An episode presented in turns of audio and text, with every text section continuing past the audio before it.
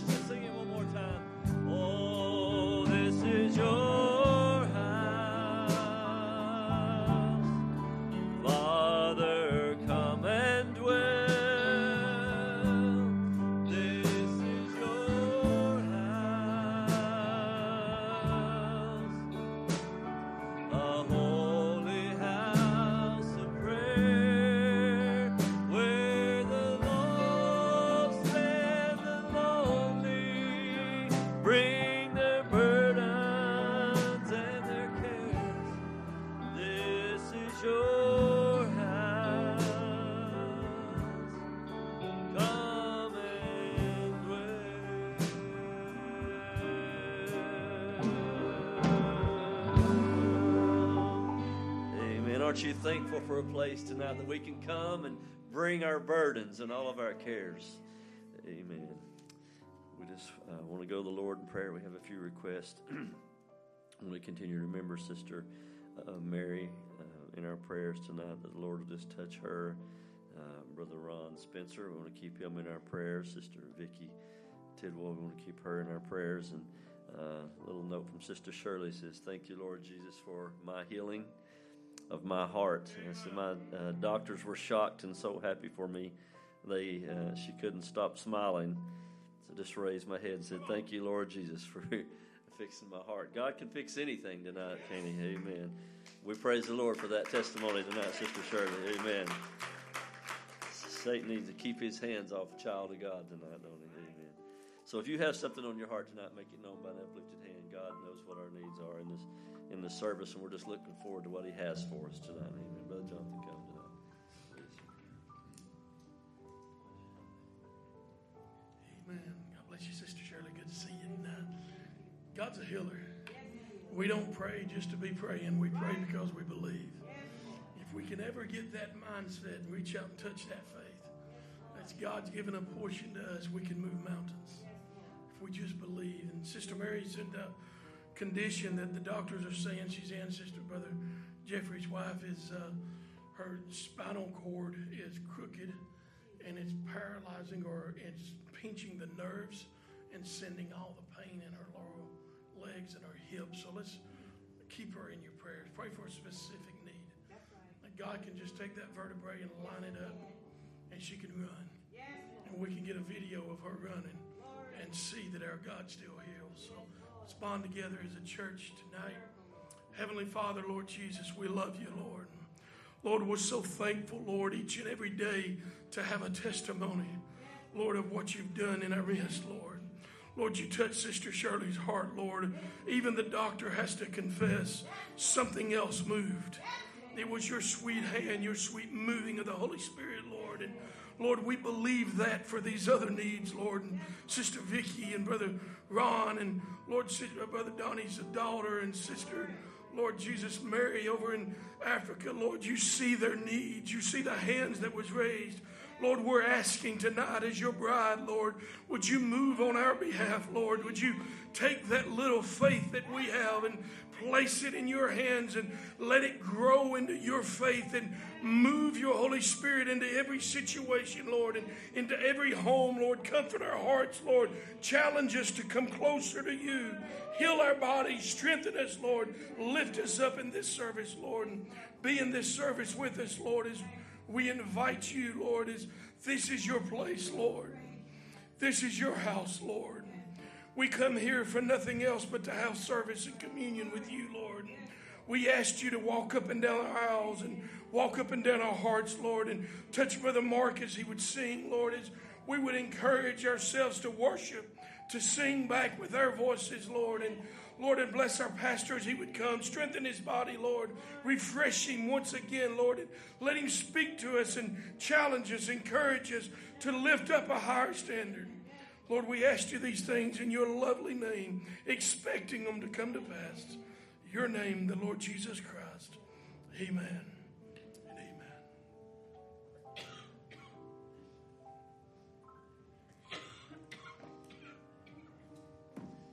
How many going to worship with us tonight? If you don't feel like it, if you'll just sacrifice and do it anyway, I think the Lord will bless your sacrifice. Just try it and see if it'll work, okay? When the praises go up, the blessings come down. Amen. Let's sing this, kids. Will I am weak, but thou art strong. Oh,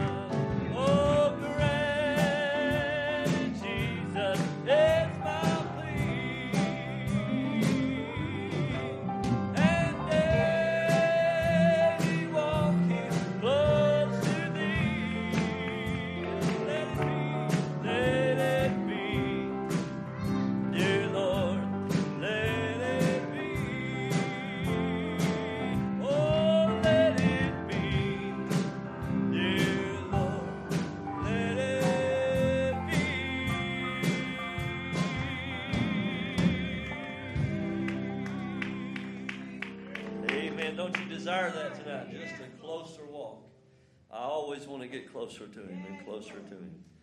Amen. Let's sing this. Oh, there's not a friend like the Lord Jesus. Oh, no, not one. No, not one.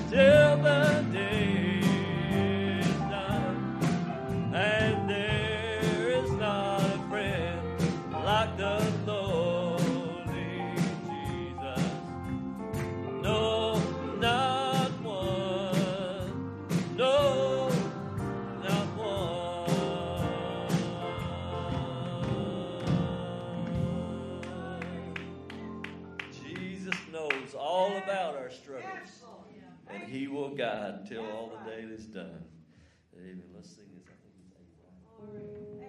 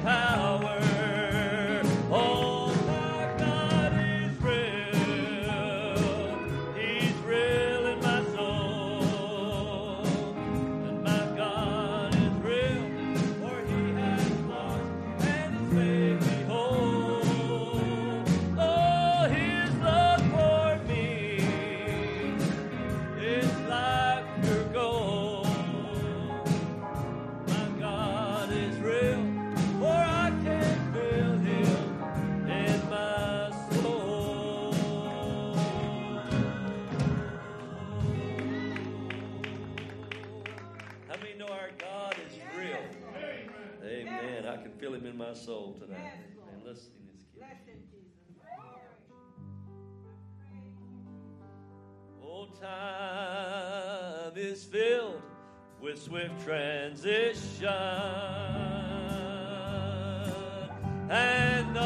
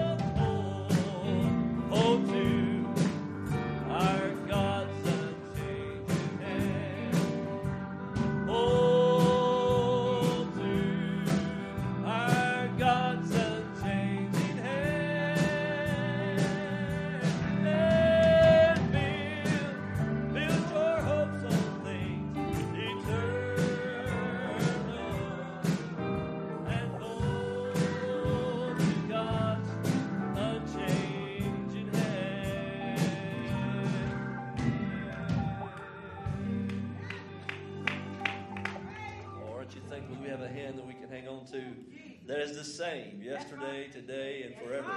And you can always depend on the Word of God. Amen. Amen. We'll sing one more little song, then we'll change the order of the service here a little bit.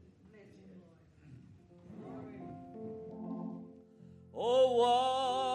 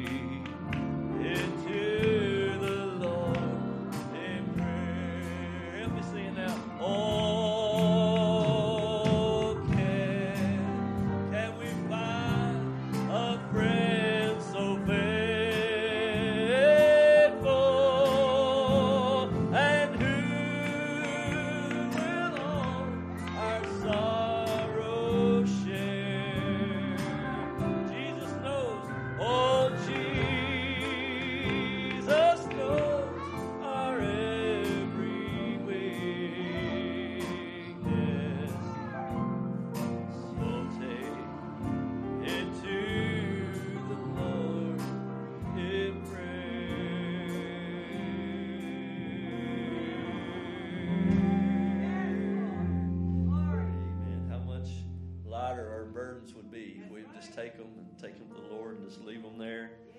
So, Lord, you've got it all in control. I've tried to fight so many battles on my own, and guess what? I lost every one of them. but if I'll have fight on my knees, God will answer, and I don't have to even pick up my weapon. God does all the fighting for me. Amen. We'll let you have your seats tonight, and we'll have our ushers to come and receive the offering. Tomorrow's a very special day because we got one of the world's best bass players is celebrating his birthday tomorrow. That's Brother Cameron Hoffman. Let's give him a big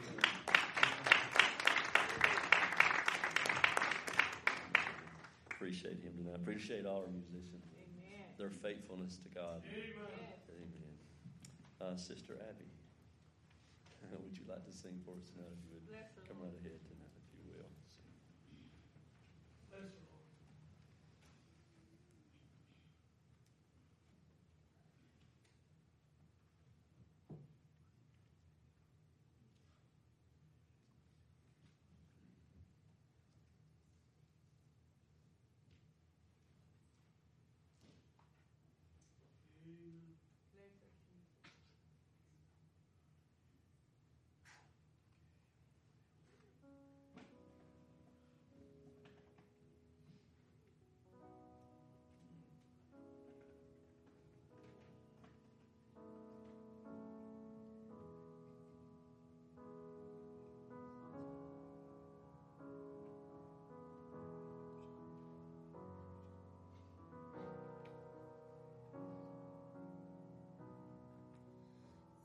is how I heal. This is how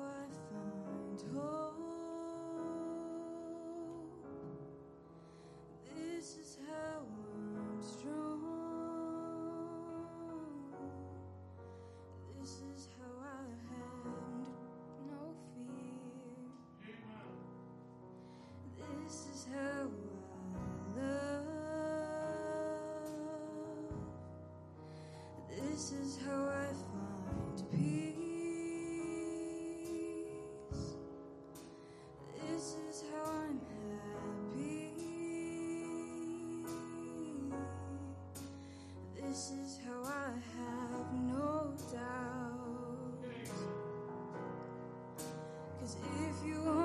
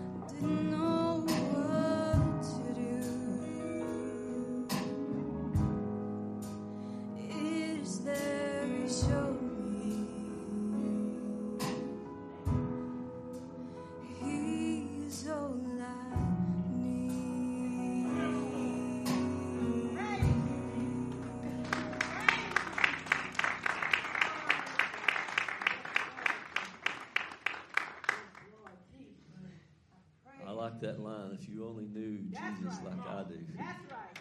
You just want to tell everybody. It's, That's right. it's not that you don't have troubles and trials and tests, but God helps you through every one of them. Yes, And you look back and you think of one and say, Man, I never thought I'd get through that, but here you are on the other side. Amen. God's always with us. Let's stand together tonight. We're looking forward to what the Lord has got in store for us. And let's just sing this chorus.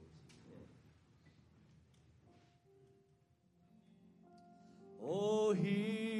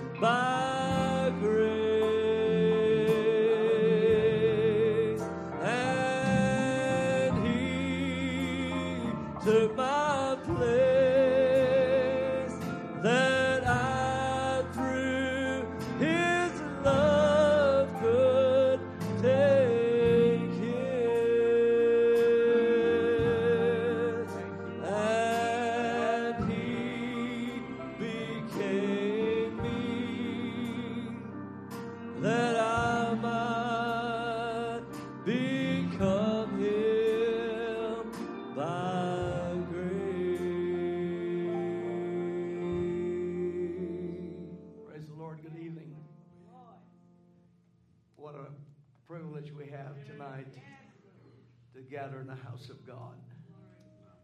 Realizing that we're all God's family tonight.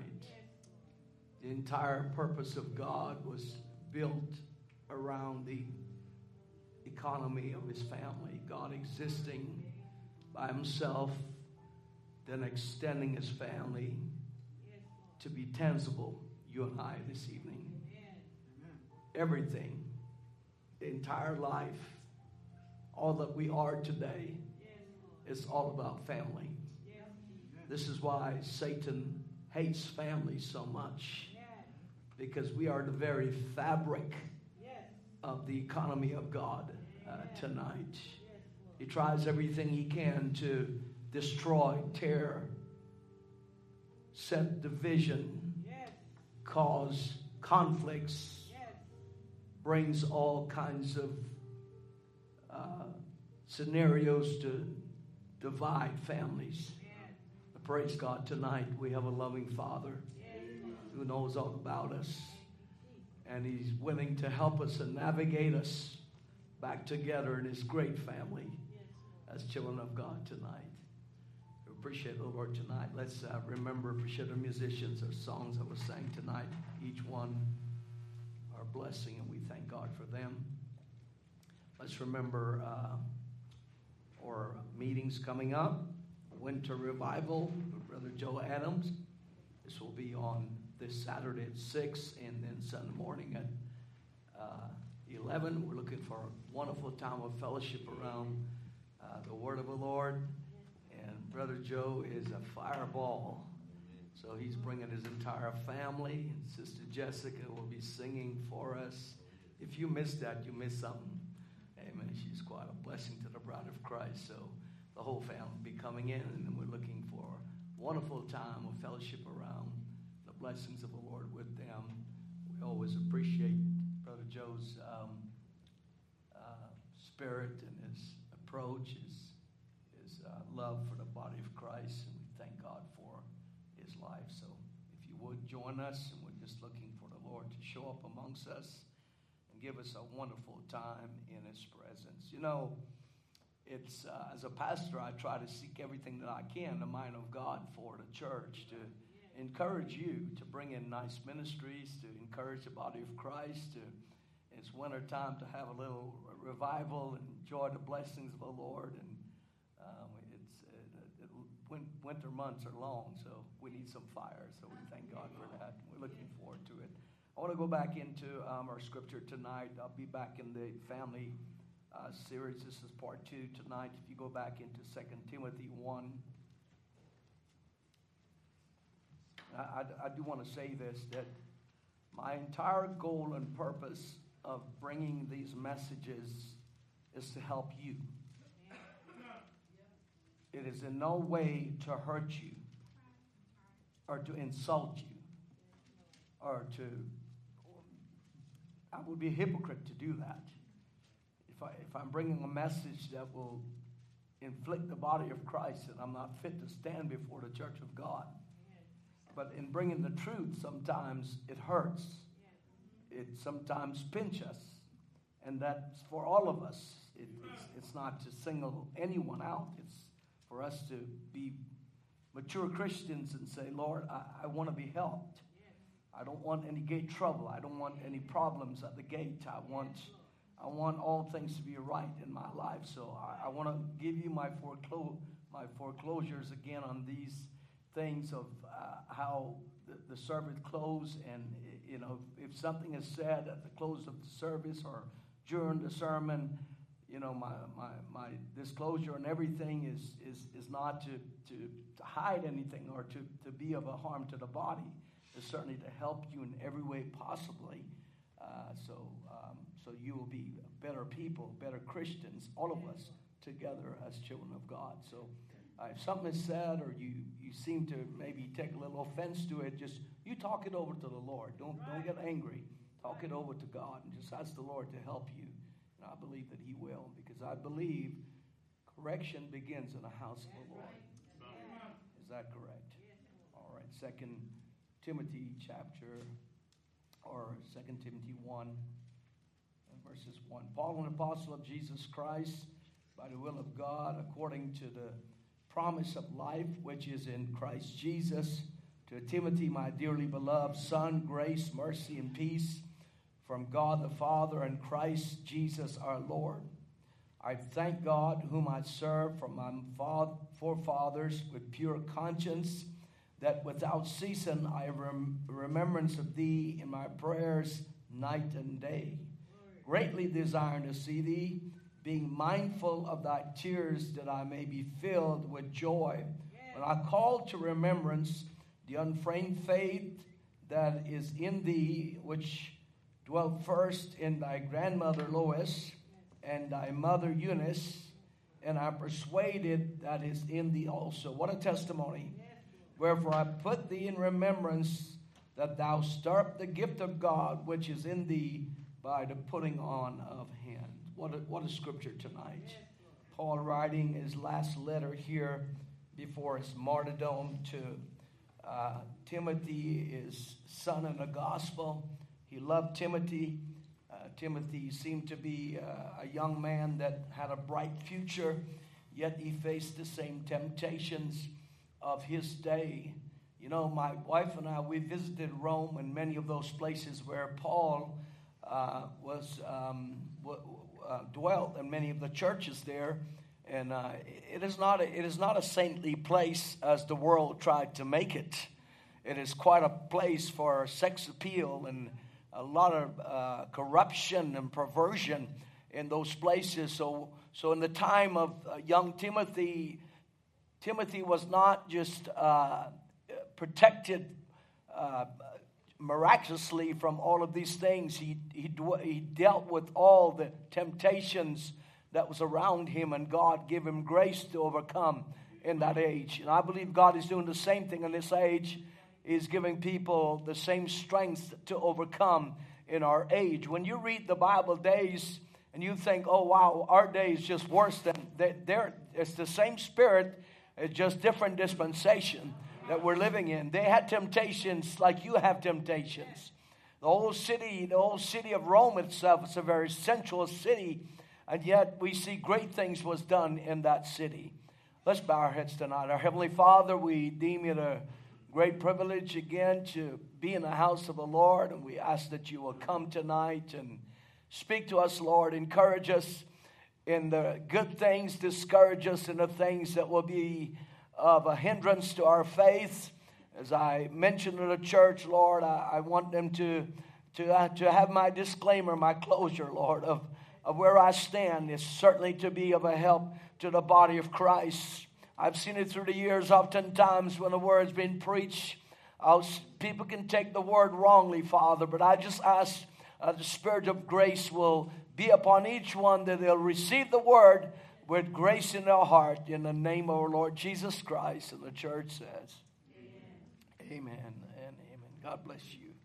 You may be seated tonight. Now, I want to I want to continue on these um, Wednesday evening uh, family series because I believe that uh, somewhere along the way that we are witnessing a, a decline and slow deaths in the family life. even though we have a great message from God, a great, a great word from the Lord, I believe that the word that God has given, given us is given us rapturing faith, and it's also given us instructions to things that pertains to this life. And you and I understand that our family is important. It's very important that we understand uh, the balance in family and how to maintain the uh, respect uh, that should be for each other. And many times this can be a challenge. Uh, oftentimes, trying to just be family and try to maintain that role of a good steward as one of God's children can be uh, can be a task at times, especially when you have uh, uh, maybe those who are trying to be contrary, and it's it's difficult. You understand the entire thing of family is not it's not an easy road. It's not an easy road for you when you were growing up. It's not easy uh, for you when you become an adult and have family and and uh, immediate family, then extended family it becomes more complicated. But at the end of the day, the, we understand that this is Satan's greatest uh, uh, uh, ambition and achievement is to destroy family in whole, the entire human family. And I'm not just speaking about Christians, I'm talking about all humanity. That's Satan's ambition is to destroy God's creation that God has made. So we notice now that we are we're seeing this slow death in, in family, and it, it is not just in churches, but it's in our it's in our secular world. It is in the political world. It's all around us. There's such a there's such a strain upon. Uh, uh, families today, whether in America or around the world, people are feeling that strain uh, upon their family to be able to maintain that uh, what God has created us to be a family in love and unity and that will flow together. You see, Satan does not want to see that happen. It is his goal to try to divide that and to cause, uh, cause friction within uh, uh, the family and also the family of God. We see that the news media reveals the evidence before us divorces, sexual revolution, abortion, homosexuality, women's liberation, children's rights, and rebellion, and the list go on and on. Tonight we're seeing all these things that is happening um, in, in, uh, in just the creation of God, not just the church. I'm speaking at large now. As a result of all of this, we see that these things are beginning to trickle into God's church uh, this evening. We are not excluded from the pressure of our society. We're seeing at the world, you look at different uh, uh, news uh, forecasts and, and, and, documentaries and different things, and, and they have all these things. Uh, and they're showing uh, what where where the, the human race is going, how things have been on, on, on a spiral, uh, da, da, going down, just uh, beginning to decline every day. The world is beginning to testify about this. So, as people of God, I believe that it behooves us as children of God to realize that we must fight with everything that is within us for our family. We have to fight for our families. Uh, good or bad, they are our families. Hallelujah. Like Mama used to say, I'm not going to trade my bad for anybody's good. So we fight with everything that's within us for our families. We try the very best we can to lead them in the direction that will be wholesome and pure and of a, bene- a benefit to uh, the body of Christ. Now we see that our family is under a major assault. We're witnessing and seeing a generation rise with no social and moral values at all. We're beginning to see this uh, raising up in our message churches. We're seeing it among our, our youths. We're seeing it among adults. We're seeing this decline of social and moral values that people are not just uh, uh, trying to hold on to the, the, the, godly values that God has instructed us. Uh, I believe that Paul uh, instructed the church that we must earnestly contend for the faith that was once delivered to us. You know, I believe the same goes for you and I that we must strive to hold on to good, strong social and moral values in our families. It starts in our family, starts in our home, then it comes to our church. Moral values or social values doesn't start here. It starts in our families tonight. Then we come, when we come into the body of Christ, collectively we all come together. But we're seeing this decline, and the evidence of a breakdown in families is revealed through the life of uh, our children tonight.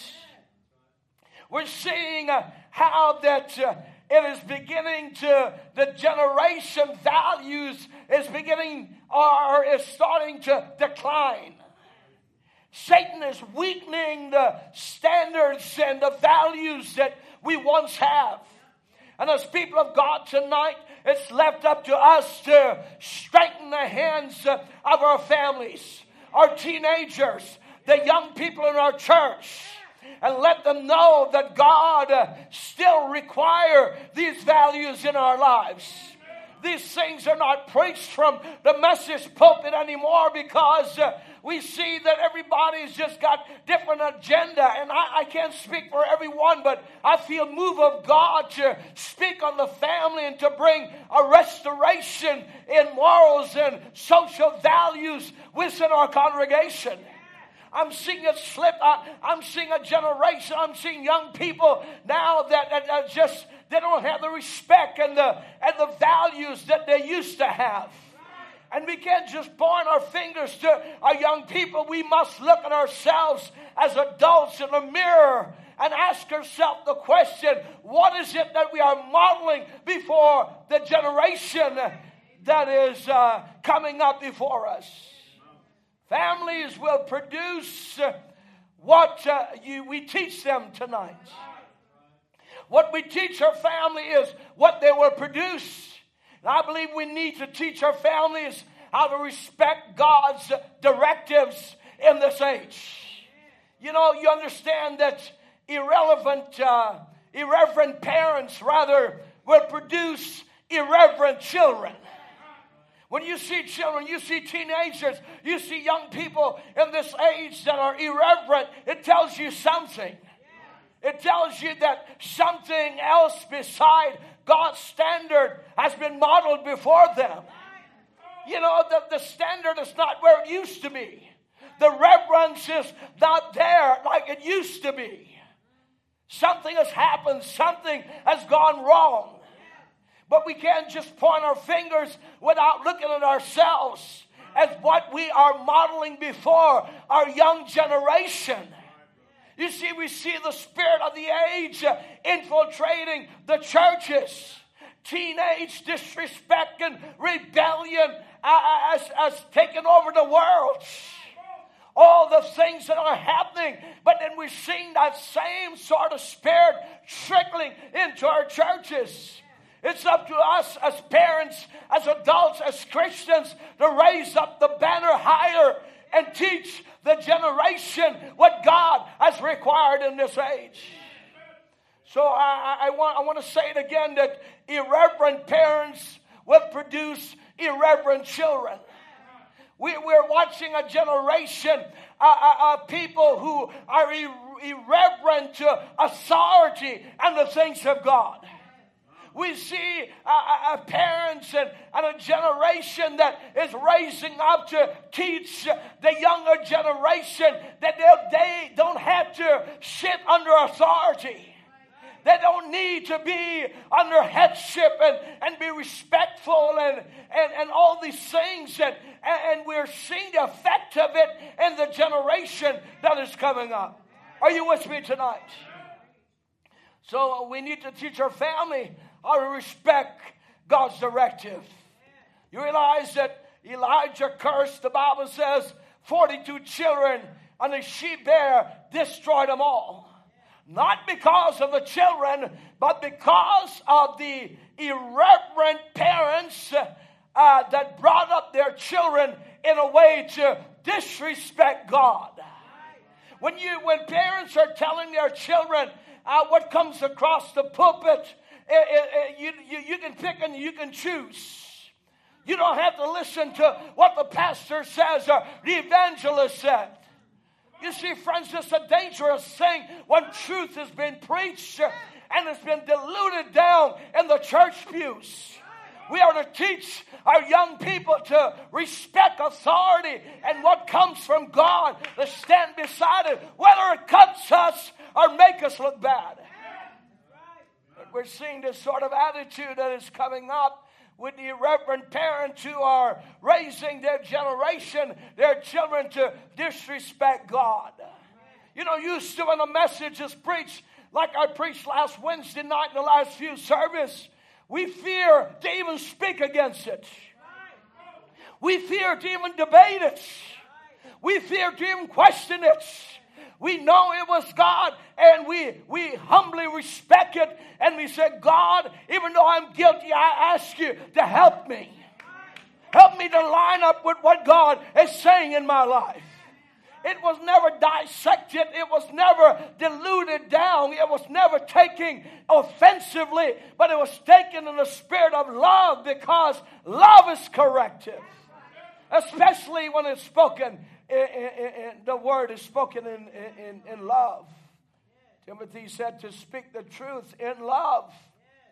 I see many parents defies authority, and you can see it in their children.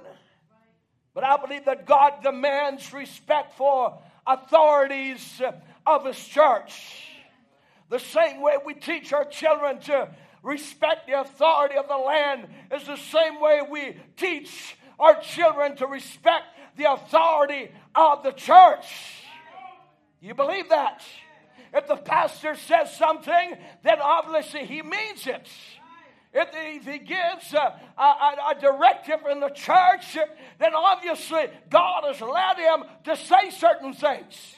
It is not to be questioned or uh, to be made light of or to be especially spoken down uh, to before our young teenagers. It is to be spoken highly with high regards and say, listen, the pastor has spoken, then we need to obey the word of God. Look, I don't know what generation you came from, but I raised up in a generation that when the word came from the pulpit, it was, Thus saith the Lord. We didn't talk about it. We didn't make light of it. We didn't dispute it or debate it. If God said it, we believe it. But look how time uh, has drifted in the churches that people take these things upon themselves to even use the sermon as a smuggled board. Well, I'll take that, but I won't take that. If it's the Word of God, I want all of it. The Bible said it'll be sweet in your mouth and bitter in your stomach. There's some things that God wants us to digest, and when we digest them, they'll become a, reality in our lives. When I spoke up last Wednesday night, I expect to be executed in this church. If you disagree with the Word of God, that's between you and God, but I don't want to see a defiance against the Word. Look, I'm not being a dictator, I'm telling you the truth. I'm here to help you and instruct you in the ways of God. I wouldn't spend hours before God trying to find the food to feed you. I'm trying to help your young people. And you know, this is the greatest problem I found in a ministry uh, uh, uh, in the years I pastor is when, when you begin to speak about the family and, and, and home and, and where people live. And, and this is where I always seem to uh, get in a conflict with people when I begin to drive the Word of God down and give instructions of what is wholesome and pure and right and principles. I see a generation that doesn't want it. They get defiant and walk out and, and disrespect what God is saying. And we expect our young people to, uh, to, uh, to not uh, to, to do, the, they do the same thing that they see what we're doing. But I believe it's important that we, as people of God, stand behind the Word of God. How many remembers those days when we had a special meeting and we know when the evangelist comes through, whatever he speaks on is thus saith the Lord. I still believe that. I still believe God can anoint ministers to come in this church without even sp- uh, spoken to and speak the word of God. Same with the pastor of the church, especially one that doesn't mix and mingle but stay in the presence of God. You ought to receive that as thus saith the Lord God is speaking to me. You believe it? But we see many parents defies authority, and you can see it. You can see this, this same pattern in, in God's church. You know that rebellion and stubbornness is a deadly combination in a family. That's right, it's a very, it's a deadly combination in a family. Now look at uh, 1 Samuel chapter 15 and verses 23. The Bible says, For rebellion is as the sin of witchcraft, and stubbornness is as iniquity in idolatry. There's two things that God hates, and that is uh, uh, familiar spirits, and uh, He hates idolatry. From, from the Old Testament on down through the church, God spoke severely against familiar spirits and against idolatry. It was this problem in Israel because Israel went after idols and familiar spirits. And this is where Israel got into problem with God. And it's the same problem tonight. So, for rebellion is as the sin of witchcraft, and stubbornness is as iniquity and idolatry. Listen, you're not proving anything to me if you go against my directive. Uh, it's only your own self you're making a fool of. It's not me. I'm only a servant of God bringing the word to you. If you want it, you can have it. But I'm not going to spoon uh, feed you what God has given me. I'm going to give it to you. If you want it, you can eat it and have it and grow in Christ.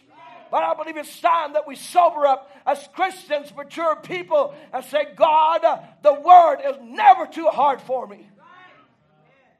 It's never too hard for me. I want to go to a church where the pastor preach on me every service because he's trying to get me to the finish line. You believe it? Leviticus chapter 20, verses 27. A man also or a woman that had a familiar spirit or that is a wizard shall surely be put to death, and they shall stone them with stones. Their blood shall be upon them. God, God hates this spirit of uh, rebellion and stubbornness. You see, God, God, God hates it so much that in the Old Testament, He will allow a person that has this sort of spirit to be stoned to death. In our society, the world would say that's cruelty. No, it's not cruelty. God hates it so much because uh, it disrupts the family of God. And I say this evening, it is the same. I see so much rebellious and this in the house of God and stubbornness, and it's become a crying shame in God's house. Hallelujah. God wants people who are obedient and submissive to Him. I don't care if it cut me, God, cut me in two if you have to. I'd rather go to heaven with just uh, one hand than to have two. You believe it? So families are also held together by an example, not double standards. They're held together by an example. And we notice in James 1 and 22, James says, Be ye doers of the word, and not hearers only, deceiving your own selves. God wants us to be examples. Not one life in church and then another life at home. Is sending a mixed message to our young people and, and young families in the church. God wants us to maintain a, a steady walk with Him, whether we're here or wherever we're at. He wants that walk with God to be consistent. He said, Be he doers of the word, not hearers only, deceiving your own selves. You know, friends, what hurts the church the worst is when people deceive them, their own selves, thinking that they're hurting the church or someone. It's our own selves that we hurt. But God wants us to look at these things very seriously tonight and consider who we are. And if we expect to see changes in our family, an example must be set tonight. I believe that fathers set the precedence. The ox of the theme is the father. Reason, reason why we have a generation coming up now that don't even know how to work, don't even know how to, uh, uh, uh, because we, we, need to, we need to implement these things in our homes, in our lives. Listen, I'm not preaching anyone tonight. I'm preaching at a whole tonight, the whole church. We're watching people, we're watching young men, young women just falling through the cracks of society. Why do you think we have so many suicidal, teenage suicide and, and, and drugs and, and all kinds of uh, gangs and, and, things in the world? It's because that uh, the generation is not seeing a standard model before them. Look at it today, friends. My, what an age we're living. I believe it's still fine for young men to work hard and young ladies to work and to help their parents and to do things. It doesn't hurt them, it helps them in life. I think the soft age has caused us to make everything so easier until we're crippling the generation under us to a place that they're not even functional in society today. It doesn't hurt them to go to work. It doesn't hurt them to, uh, to do something and to be uh, active and their minds active. We take away every responsibility from the young generation under us, and then we end up with a bunch of hoodlums in the church. They don't go to school. They don't have jobs. They're idle. And at 13 years of age, they want to get married. What do they know about getting married? If you give them responsibility, they'll be where they need to be in life. There's a season to life, friends. Young people, you have a season that you're in. There's certain age that you have a season where you're supposed to be. All things is convoluted. Amen. As we see it, it's all convoluted and all t- topsy turvy. The whole generation, you got no, it's, it's messed up, friends. And it's not just the world, it's our churches. Our young people are suffering because the truth has not been preached and modeled before our generation. Praise God. The young boys, from the time I remember, hey, man, you ought to mow grass and, and you ought to do things and earn uh, your keeps. We weren't given video games to go sit in a room and, and to be entertained. We had, we had, we had uh, these, uh, what do you call these calluses? I still got them. Amen. I still got callus in my hands from, from working when I was a child. Amen. We didn't sit around in rooms uh, just playing video games uh, and sleep until one and two o'clock in the day. We got up and we went to school. And if homeschool is not cutting it, get into a program and put your kids into something that's active. I'm just going to be the truth, tell the truth this, this evening. I know it'll make you mad, but it's nothing but the truth. I said it last Wednesday night, and I'll say it again. I'm not preaching anything that I've not modeled before you. What a generation we live in. What a generation we live in. And I'm not just saying this church, I'm talking across the board. Praise God. I want to see young men raise up in an age, fathers are the theme of the family. They're, they're the ox of the family. And what they model before their sons will be passed on in generations to come. Father set the precedent. I love what Brother Branham said on this message, life story. I don't know how far I'm going to get tonight, but I'm just going to preach until I feel like I'm done. In 1950, he said, We were very, very poor. Daddy had a hard time. He was a very poor man. You know, I thank God for those poor times in my life. I thank God for those struggles in my life. I wouldn't change them for nothing today. I still sometimes go back in my mind and think of how those hard times as uh, mentor me into being who I am tonight. I'm like David, I ask God, God, don't give me too much or too little, but give me enough that I can look to you and worship you. Friends, we have as Christians a different standard than the world has. They're after their Fortune 500. We're after what God wants us to have and be good stewards of it. You believe it? He said, We were very, very poor. Daddy had a hard time. He was a very poor man. You know, friends, uh, I say this times haven't always been uh, easy for us. When my wife and I started pastoring, we didn't have much. Sunday nights, and you might not like this, but I'll still love it. You know what? We had sardines and rice.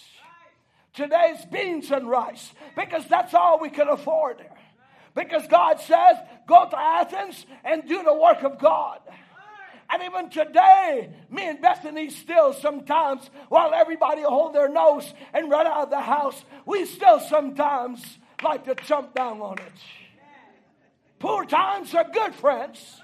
You remember those meals, how good they were. Seriously. Remember, Mama taking the bones and the chicken wings and drumstick, man, and cutting it up. And man, she spiced it up so good. And it was so cheap to go to the store and buy a whole pack uh, uh of drumsticks. We can afford to buy the breasts, never mind white meat. Some folks they wouldn't eat anything but white meats.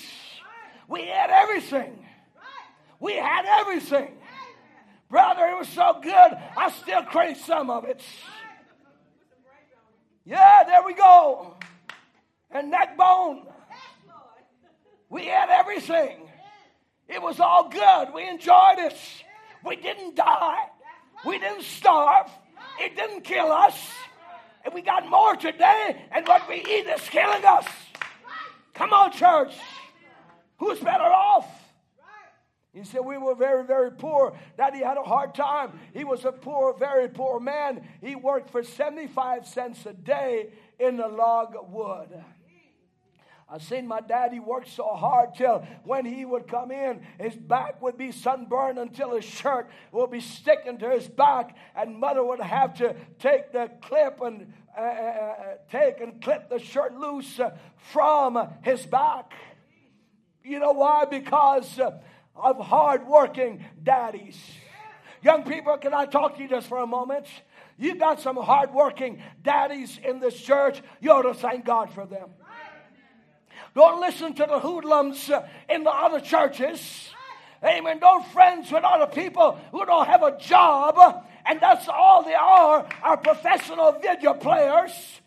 Follow the instruction of your dad. Hallelujah. Because he's the backbone of the home. Yes, he's the ox of the theme to set that example before you. Listen, I know I knew Brother Matt before he was married to Sister Christy. I knew him when he was driving illegally without driver's license at 14 years old from Georgia to Tennessee. And he had big blisters in his hand where he was climbing ladder and roofing. He's my son in the gospel.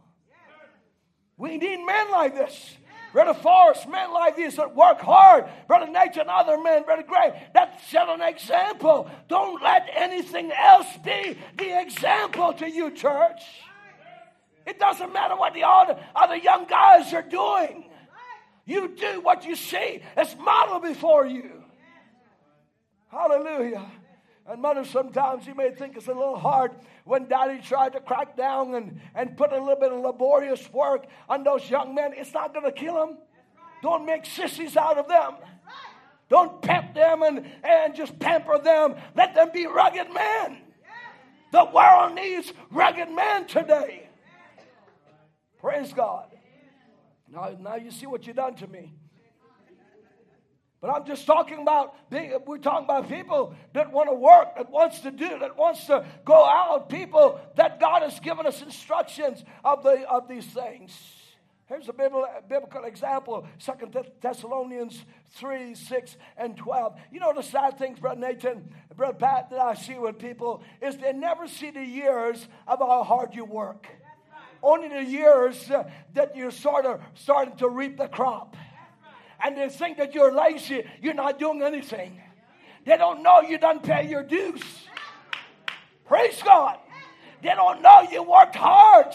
When people weren't looking, you were working. But they see you in your glory days.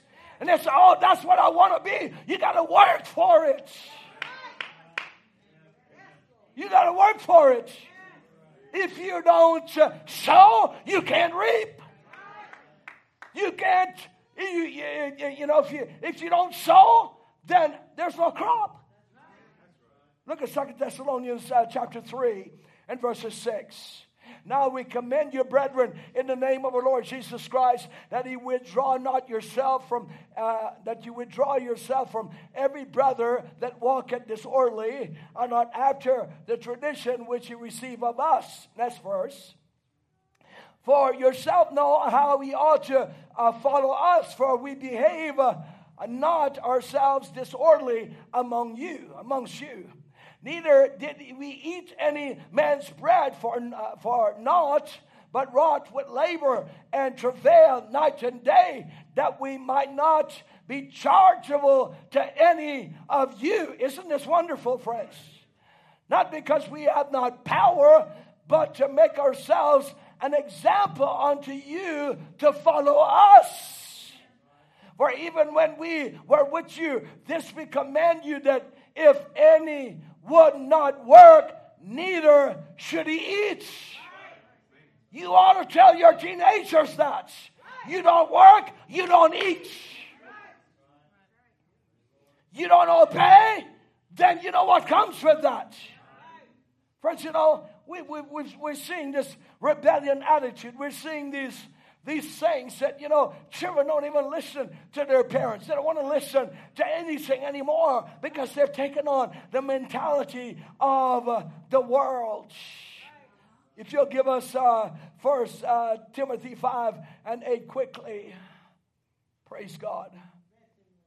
Look at this other example. But if any provide not for his own, and especially for those of his own house, he had denied the faith and is worse than an infidel. You ought to tell your you ought to tell your teenagers that the Bible call you an infidel. That you don't even you don't even uh, you get them clear to be a Christian unless you go and work. Don't sit at home, church. Young people don't sit around idly. No wonder you're into all this new age movement stuff. It's a bunch of garbage. Got young people in the church of 13 and 14 years old who wants to go on a date. What are you going to do with a woman at 13 years of age? You can't even buy gas for your car. You're going to go take a, you're using your daddy's credit card or mommy's credit card. Shame on you. And you parents that support such nonsense it's a crying shame. These young men should be, uh, be given instruction. We ought to have classes to teach them how to be doing business. In our days, we had lemonade stand. You don't see that in this generation anymore. No, they want to make demand, and we've got to hand them everything. And if we don't, then they curse us. It's the generation we live in. I'm just telling what the Bible says. We are to teach our children. We're to teach them to be obedient. When we tell them something, it's to be executed, it's to be carried out. You know, children don't even listen to parents anymore. I remember one time when Wesley was living at home, I told him, I said, son, I bought him a car, you know, he was in, he was in college. I said, son, I said, your hair is getting long, you better cut, go, go get a haircut. He said, okay, Dad, I will. First day went by, second day went by, his hair, he didn't cut his hair, you know. And I let it go by for a little while and I said, Son, I said, it's your responsibility to go get a, get a haircut. So, okay, well, I will that in a few days. I let a few days go by. This, this was on a Thursday, and I said, um, I finally came to him and I said, I said, son, you I hadn't done what I told you to, uh, to get a haircut. He said, well, you know, Dad, Jesus had long hair.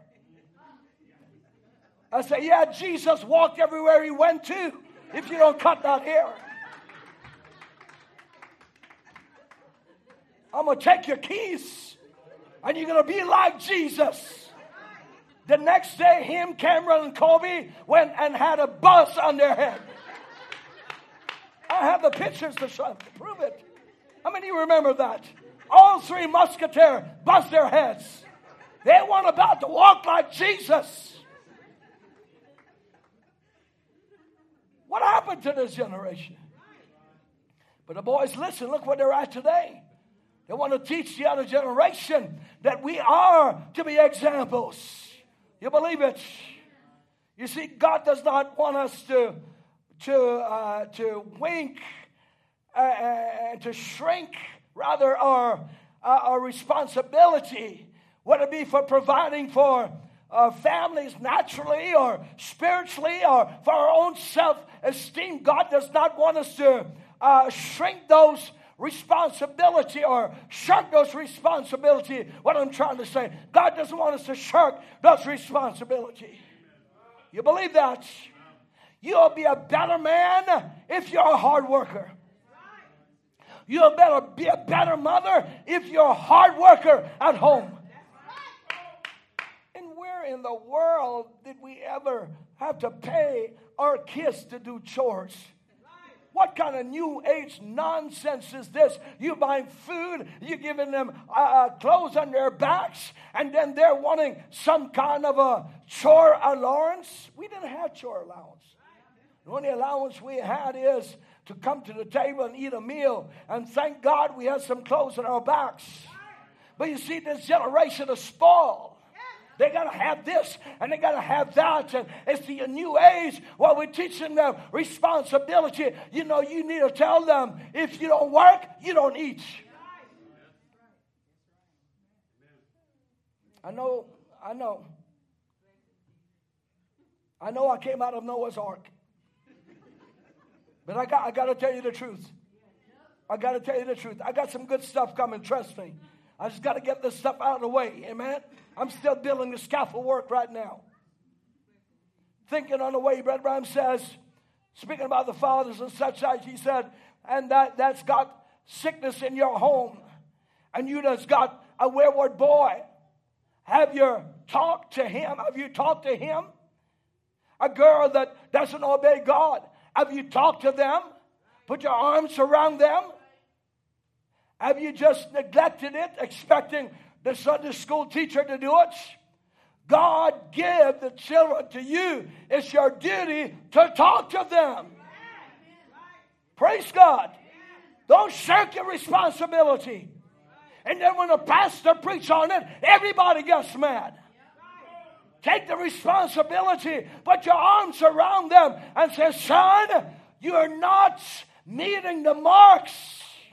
I got to tell you, you got a lazy spirit on you. You need prayer. Come on, let me and you talk about this.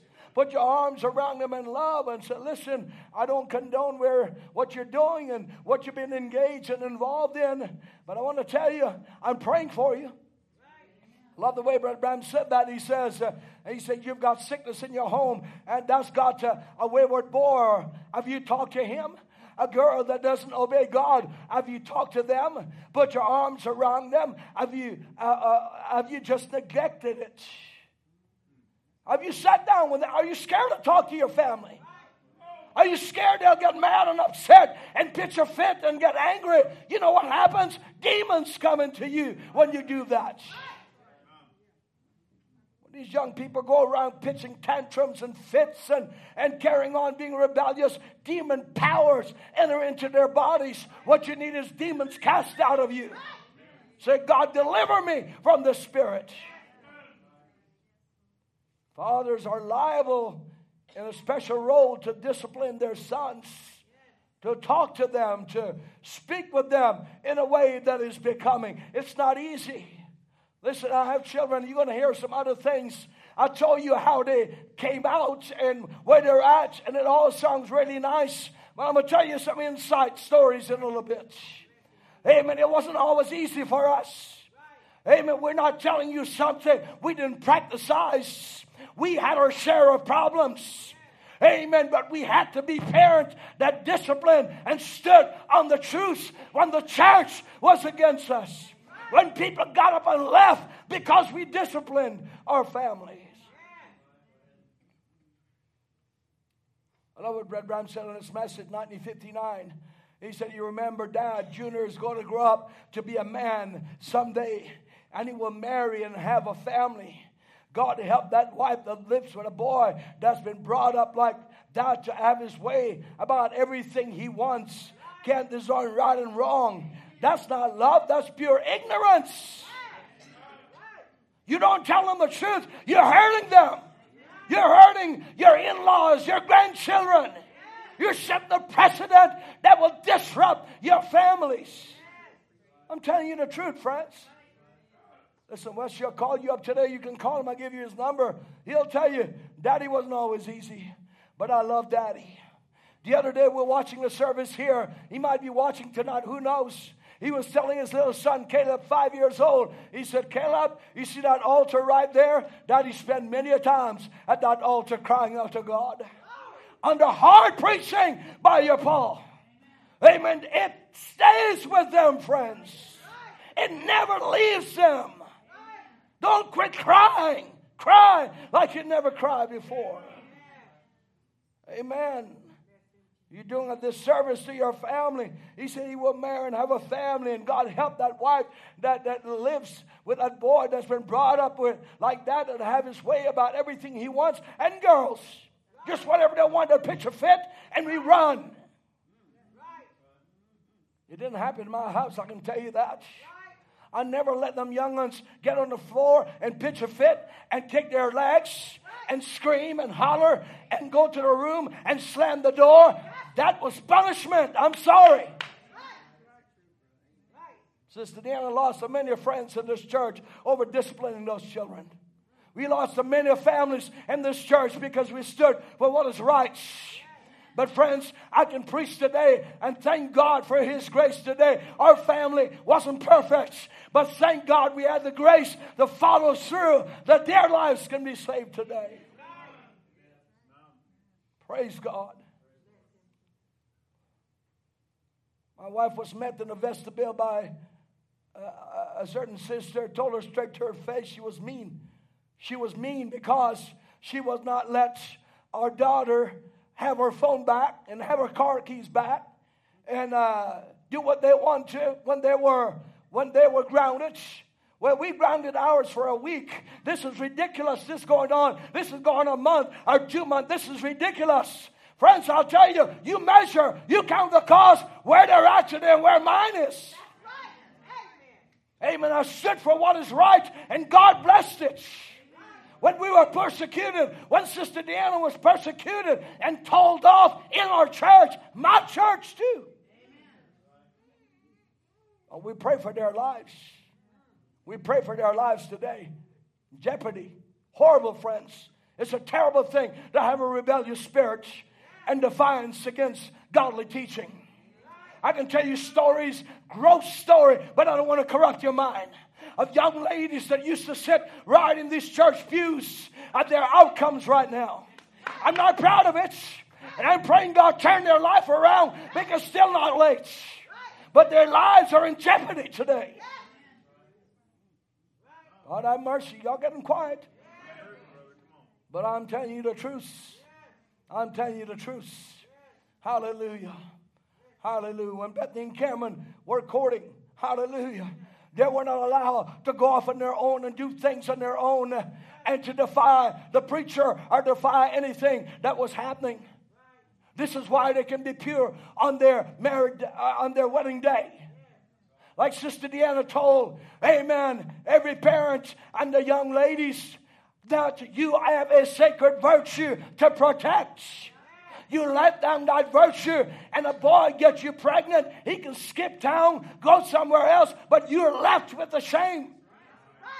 You're to fight for your family's friends. Fight for your daughters. It's important. We talked about courting the other day.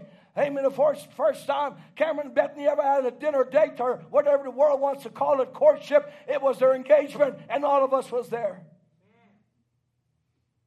Exactly. And never on their own ever that. Not because that I stopped them from having it.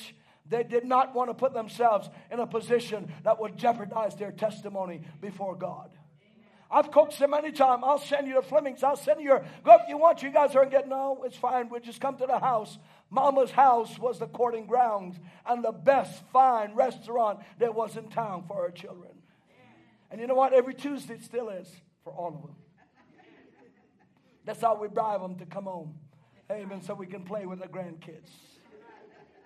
And man, did we had a taco feast yesterday, Beth. Wasn't that awesome?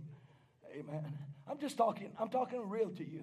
I'm talking family to you. I'm not talking that we were perfect. I'm telling you that you got to implement these things. You got to fight. You got to go after it. It's not going to come to you. You can't be lazy. You got to run after it. You got to fight for it. You got to be obedient. You've got to be submissive. You got to be willing. You got to say, Lord, I want it, Father. I don't care how humiliated it makes me feel. I want it for my family.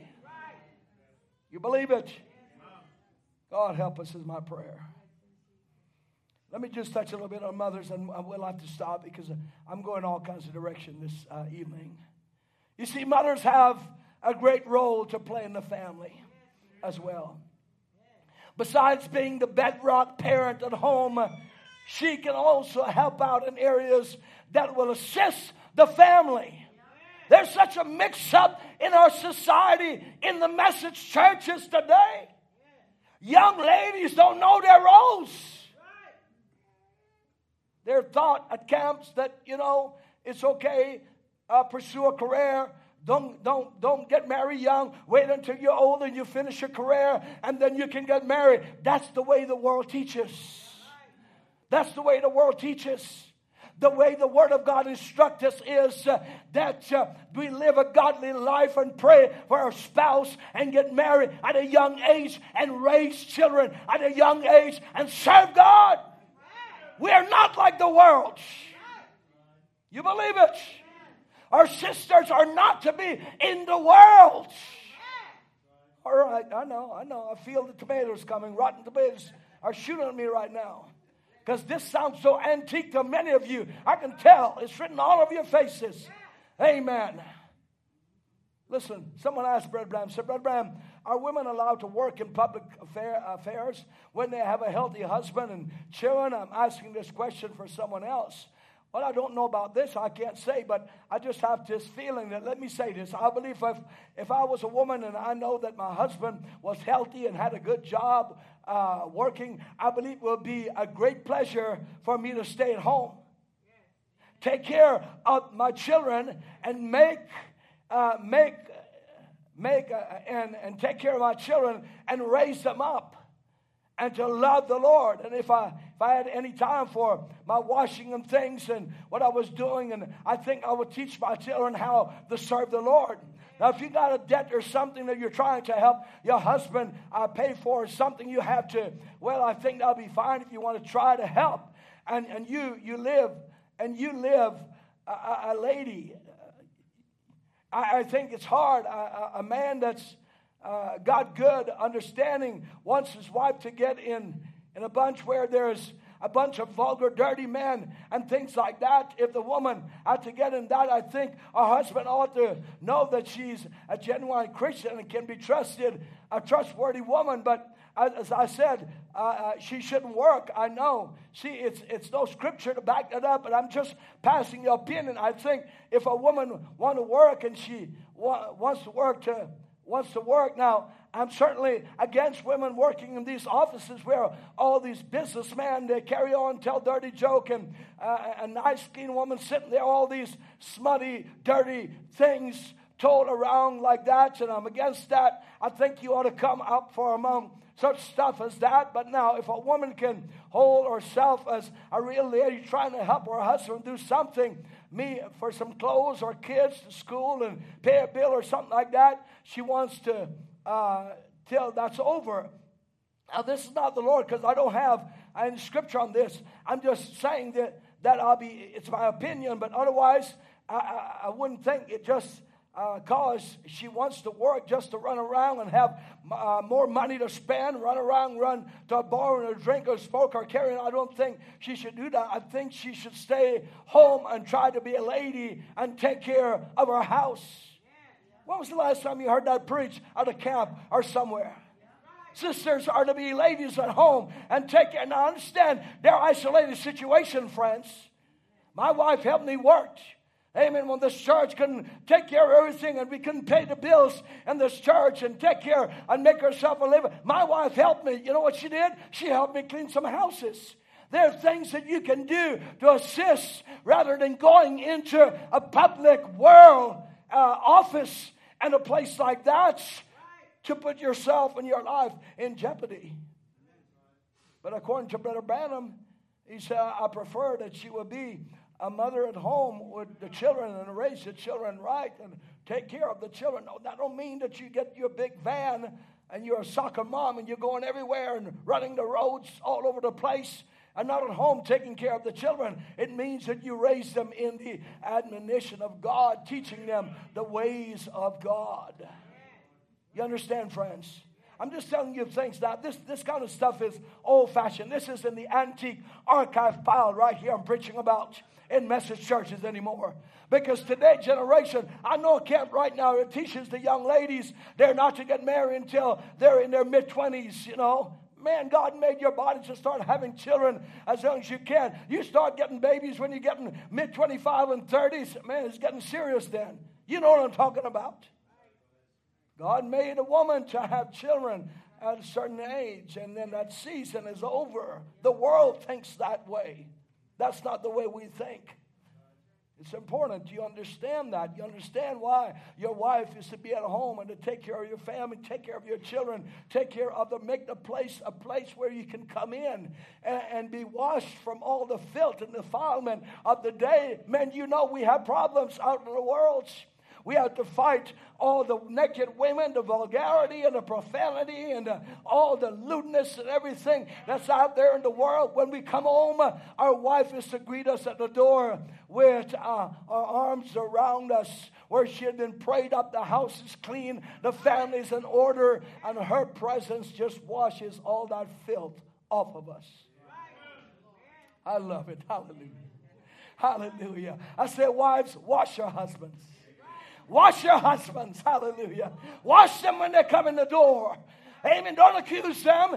Don't, don't murmur against. Don't nag. Don't make requests. Just wash them. Hallelujah. Wash them from the filth, defilement of the world. You have a responsibility, amen, to do that this evening. You realize that? God bless you. We're going to stop right here. Is this all right with you? Amen. Give the Lord a nice clap offering. Let him also come.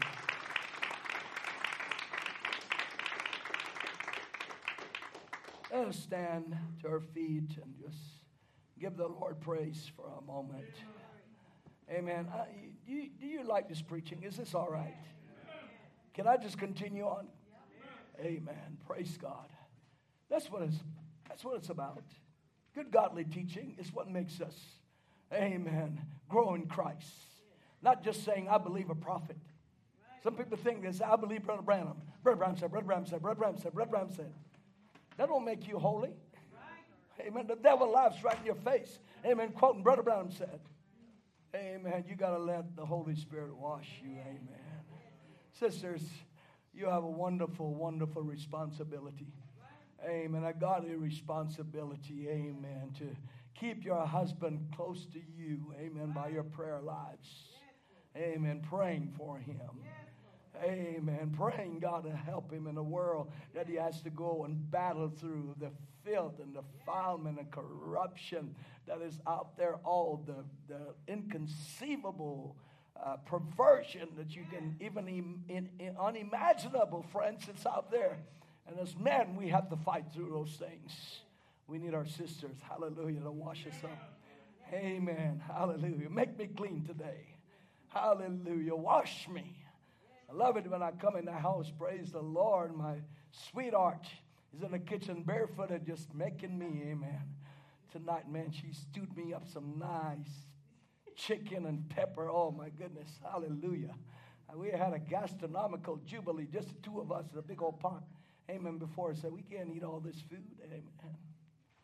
But praise God, we have children that come by. Amen. Thank you, Jesus. Amen. Hallelujah. We love you tonight. We appreciate you. You love the Lord. Come Sunday, I want all the young people in the front, boys over here, girls over here. Is that understood? All the boys on the right side, all the girls on the left side, pulling on the word. How many of you can testify from sitting in the front, you've got more out of the service? Than you did sitting on the back. Is that right, Brother Joel? Amen. It's the truth. Because you're tempted in the back to be diverted from everything. That's the standard in this church now. Young ladies on the left side, you're right. Amen. It's going to make it perfect. My left for the boys. You're right. May the Lord help us, is my prayers. You appreciate Jesus.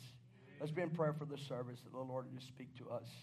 And, I, and friends, uh, I'm not being, I'm trying to be funny or just waste your time. I know you came here tonight not to just hear me, but I just want to share life with you. Life is precious, life is wonderful.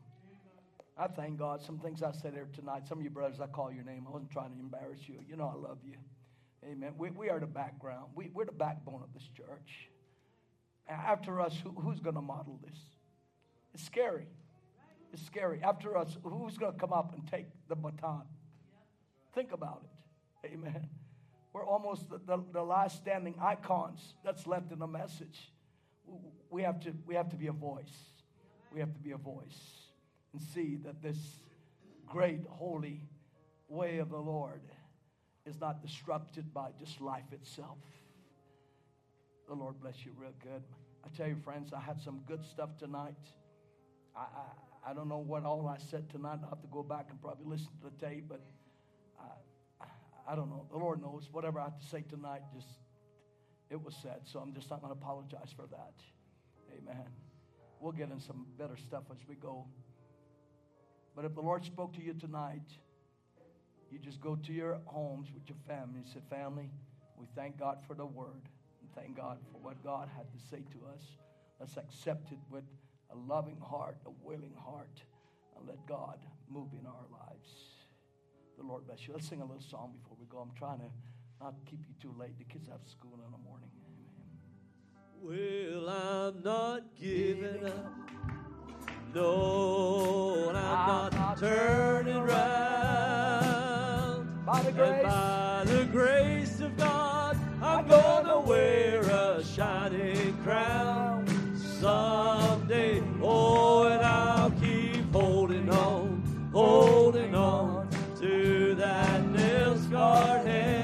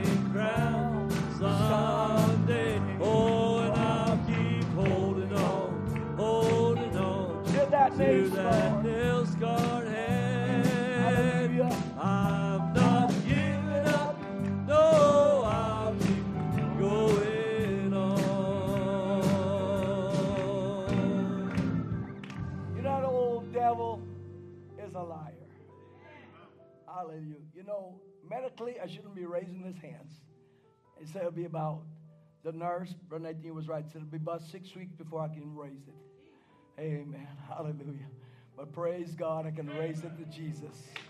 And give him praise because somebody's been praying. Amen. Somebody's been praying for me.